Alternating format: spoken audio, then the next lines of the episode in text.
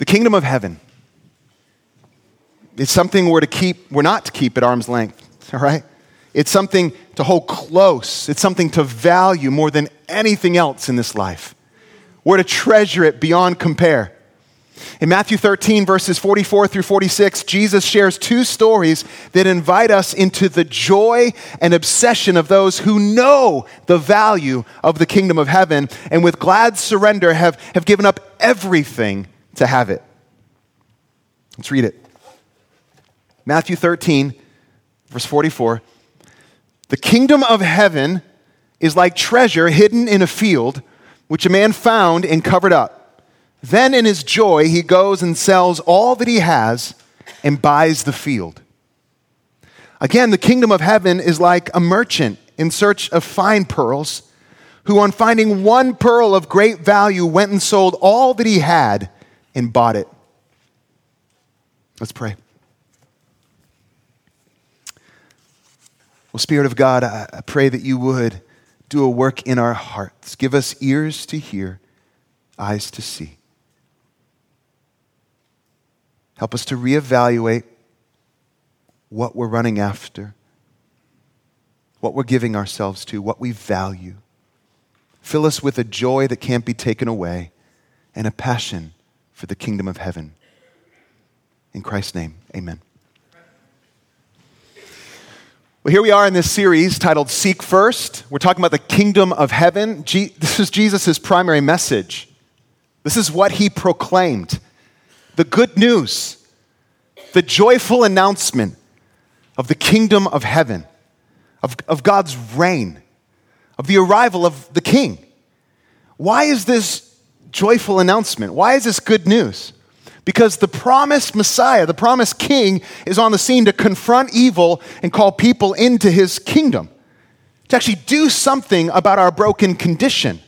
That's good news. And it requires a response from all of us. Jesus said, Repent, for the kingdom of heaven is at hand or is near. Repentance is a change of direction, it's what it means. It requires turning away from the alternate kingdoms that we've given ourselves to and coming out of a life with ourselves at the center. It involves a whole life response of allegiance and love to King Jesus. That's what this is about.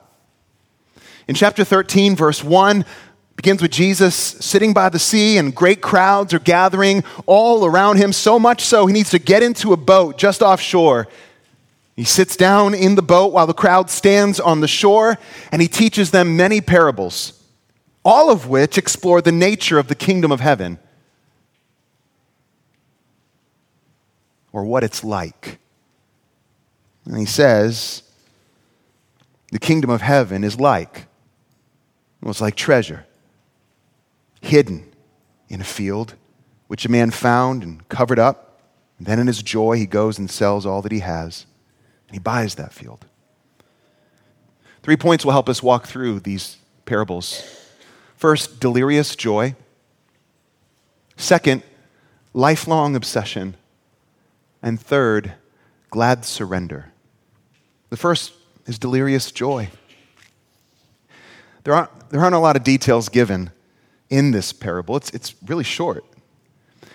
But we do see the man's emotional state. We don't know who this man is. Maybe he's a day laborer. Uh, we know he discovered treasure buried in a field. How did he find it? Was he digging? Was he plowing? We don't know all those details, but we do know three things. He covered up the treasure, he was delirious with joy, he sold everything he owned in order to buy the field so he could have the treasure. That much we know. Delirious with joy? What are we talking about here? The man was unhinged. The kind of joy you have on the front row, okay? Like dancing type joy, like giddy.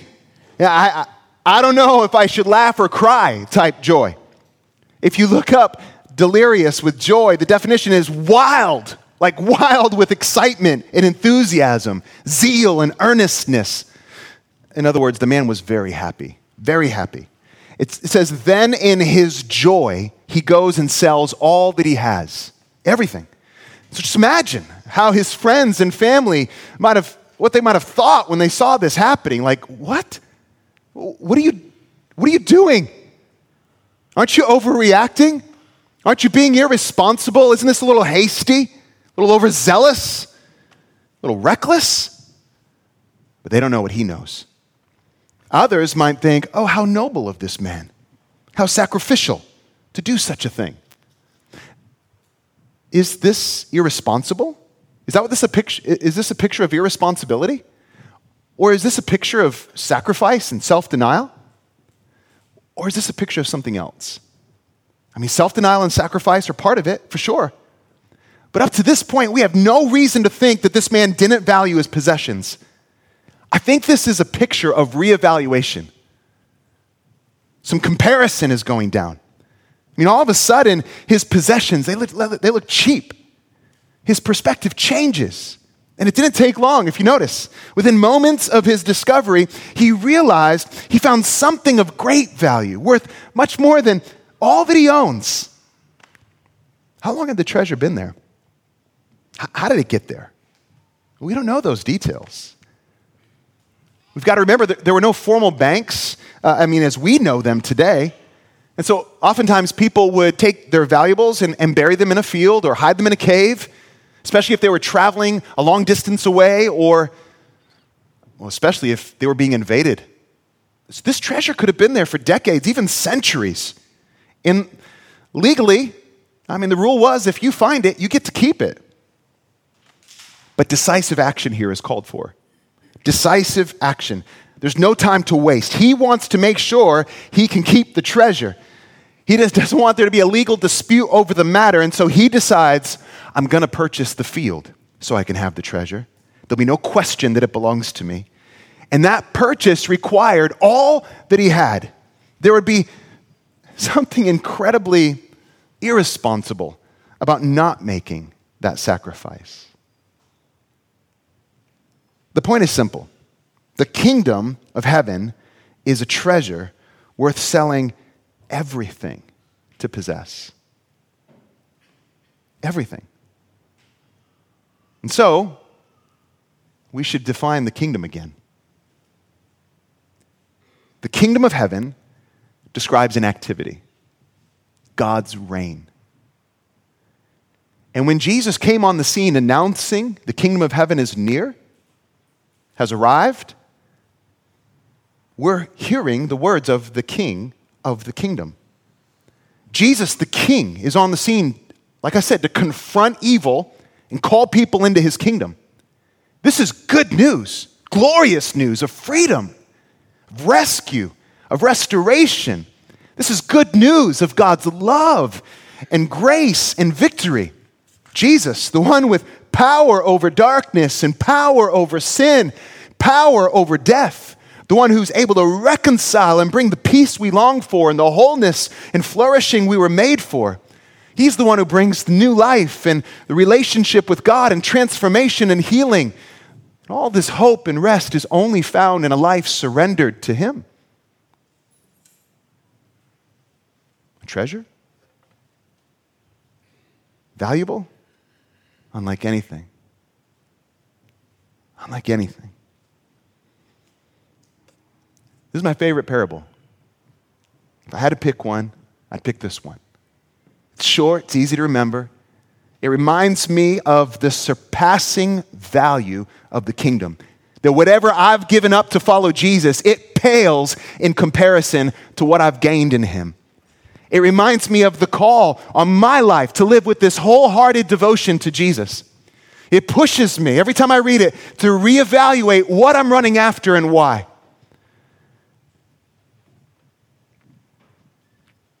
When we forget the value of something, we can find ourselves treating it either, either treating it poorly or neglecting it altogether.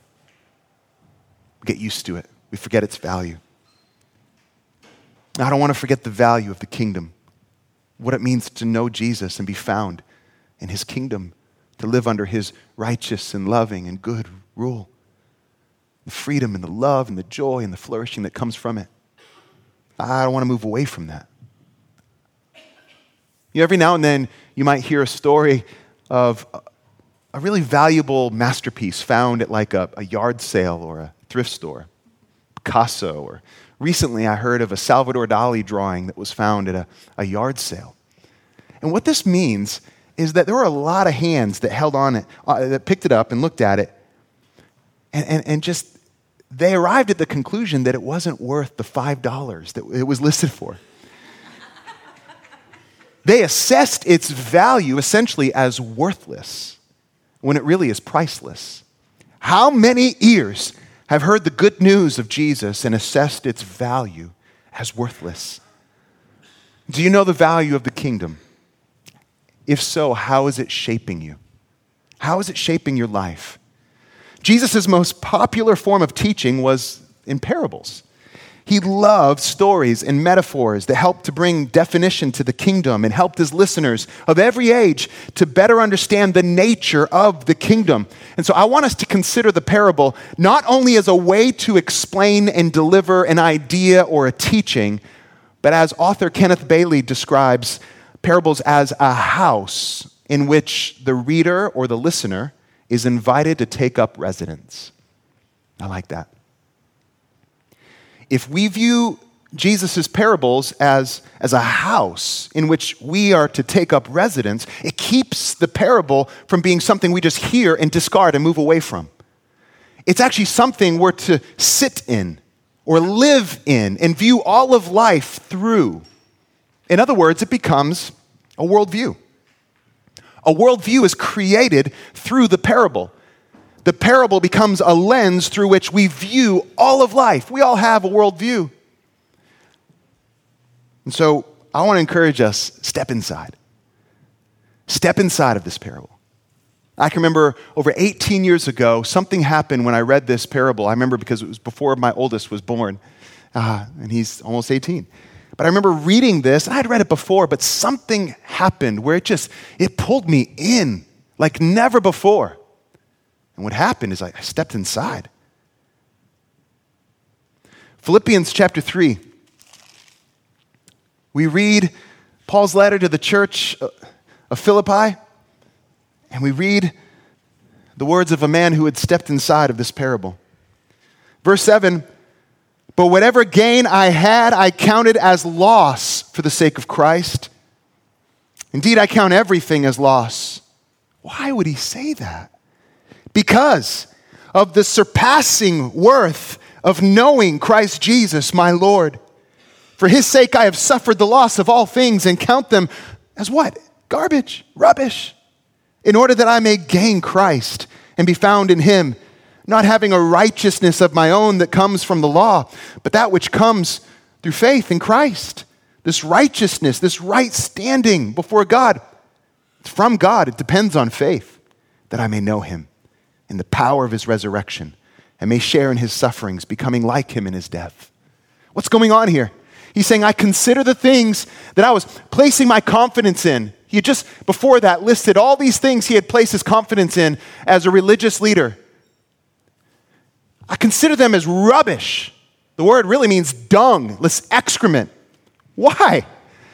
Why did he consider them as rubbish? Oh, he said, because of the surpassing worth of knowing Christ Jesus, my Lord. You see, Paul came to a place of understanding that it was through faith in Jesus that deliverance would come, and forgiveness, and acceptance, and love. They'd be welcomed into citizenship of this kingdom. He received a new identity and a new purpose to walk out. But that's not only true of Paul, it's true of anyone and everyone who places their faith and trust in Jesus, who would bow their life to him as king and surrender their lives gladly to him. Oh, do we see what, what we've received in Christ? Is it valuable to us? In view of this, he says, I press on. In other words, he's saying, This is what I'm running after. I'm running after Christ. This is what I'm running after because this is what I value. And so, let me encourage us throw off complacency, throw off indifference and apathy towards the kingdom of heaven. Can you pray, Lord, expose any beliefs or lies that have lulled me into this sleepy indifference when it comes to the kingdom? I don't want to live a life of sleepy indifference to the reign of Christ and all that it means. You know, Valerie and I, we really like the show Antique Roadshow. You with me? Hey, who's got, okay, yeah. A couple weeks ago, I said we like Portrait Artists of the Year. Now I'm saying Antique Roadshow. You know, our Friday nights are awesome, just incredible.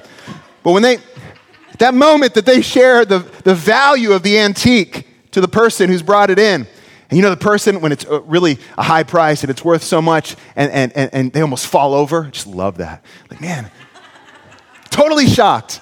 I'm happy for him too. I'm like, yes, that ugly thing is worth so much. But after they show its, its value, uh, after they, they uh, at the end of the uh, show, they show its value, um, you know, however many years it is uh, later. You know, maybe it aired four years ago and it's showing its value in present day. And, and sometimes its value remains, uh, sometimes it goes down, sometimes it goes up, but has the kingdom of heaven, however many years it's been, lost its value in your eyes? Has the kingdom of heaven lost its value? Its true value remains, regardless if you acknowledge it or not. You see, many, many, many experience this joy that was described by the man who found this hidden treasure, this buried treasure but then grow callous and indifferent. Maybe that's you. Maybe you've become so absorbed with or caught up in your alternate kingdom that you're building, the busyness of life, the pace that you've been running is just distracting you from what Jesus is calling you to. Some reassessment is called for, reevaluation. And Jesus repeats his message. It's his way to emphasize his message, only he repeats it slightly in a slightly different way to make sure that we hear it.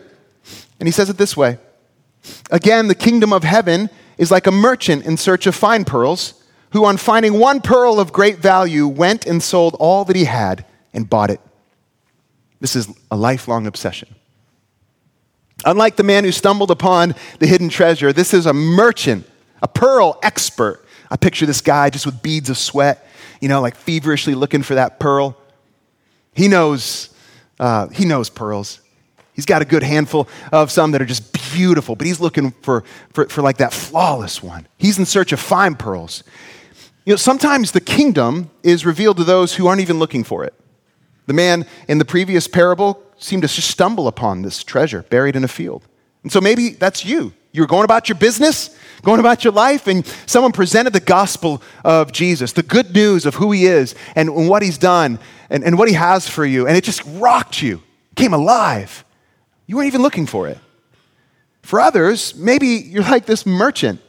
You've been asking a lot of questions for years. You've been longing for answers. You've been searching diligently for truth. And now, finally, it's all starting to come together as you read the Bible it's all starting to come together as you hear about Jesus. It's coming alive.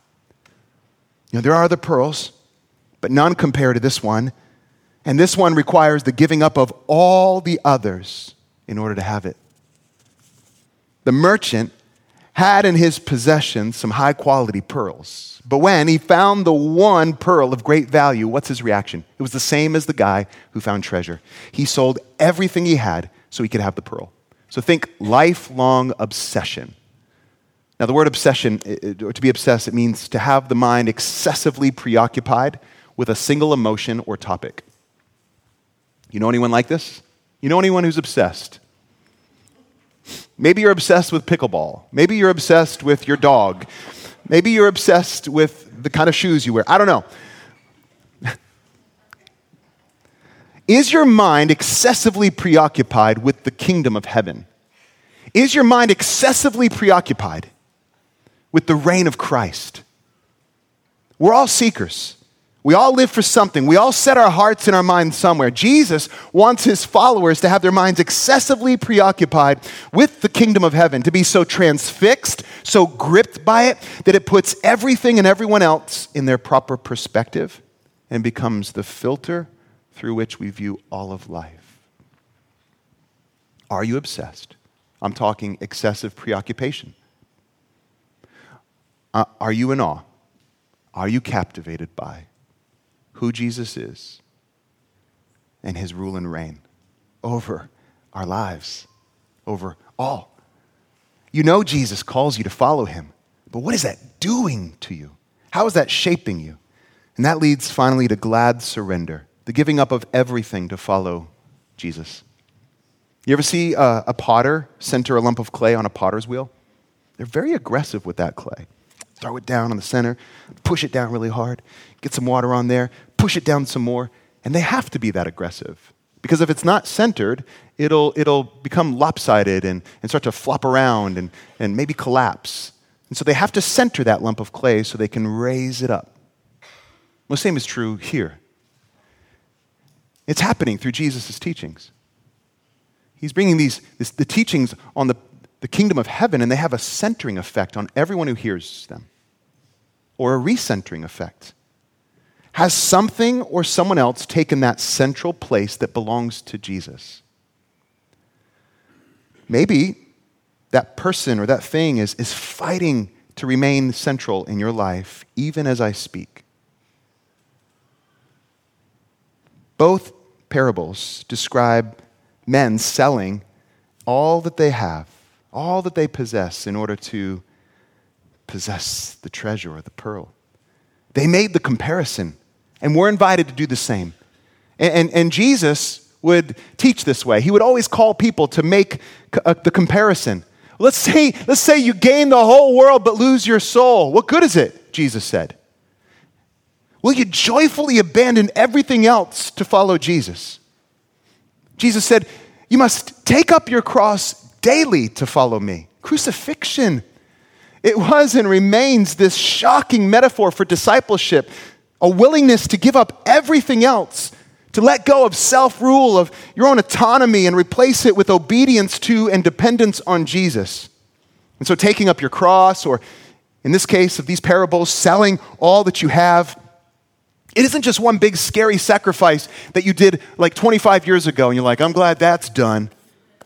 Glad I did that. No, it's meant to be the choice of every moment of our life. It's meant to be a lifestyle of glad surrender, of joyful submission to Jesus the King, made possible because of the glad surrender of Jesus on the cross. My glad surrender to Jesus as King is made possible through his glad surrender. And so, yes, I gladly surrender my possessions and my ambitions, my whole life. It's all on the table my career, my money, my plans, my future, my family, my health, everything. It's on the table. And why shouldn't it be? You hung on the cross, Jesus. I'll put it all on the table for you. Seek first the kingdom, Jesus says. The parables of Matthew 13 illustrate the immeasurable value of the kingdom and the wholehearted response that Jesus requires of anyone who would follow him. This is ultimately, we could say, about loving Jesus more than anything else in our life and protecting and cultivating that love, and then battling anything and everything that would threaten to make Jesus second place in your life. And if you found that he is second place, the solution isn't just to try to love Jesus harder. The solution is to tell him, like, tell him that you want to love him more than anything or anyone. Tell him you're not strong enough on your own and that you desperately need him to do a work in your heart, in your affections, one that enables you to make much of him. That's the place to start. Fill me with joy. Give me an obsession, passion for your kingdom. Help me to walk with glad surrender.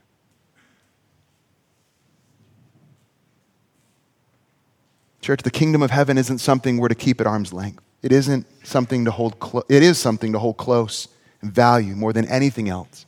The treasure Jesus invites you into the joy and obsession of those who know the value of the kingdom. Do you know the value of the kingdom? You are invited into the joy and obsession of those who know the value of the kingdom. And with glad surrender, give up everything to have it. You might have some friends and family that think you're weird for doing it, a little reckless. But that's only because they don't know the value of it. Not yet.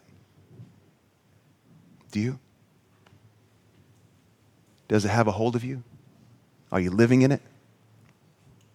Is it shaping you? Are you viewing life through it? In every way. Let me pray for us.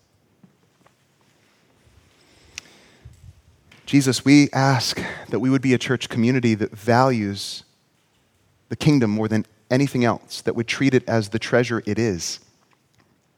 Your rule, your reign, who you are, and what you've accomplished.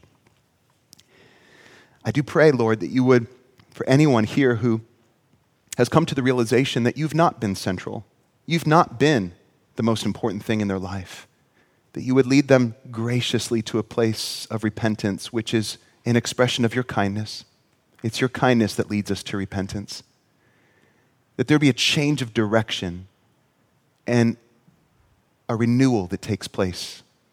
And for all of us, that we would move forward, reevaluating reassessing what we're running after and why, and what it means to be full of joy and passion, and to walk forward with glad surrender before you. Lord, help us individually and corporately to do that. Oh, please. In Jesus' name, amen. Amen.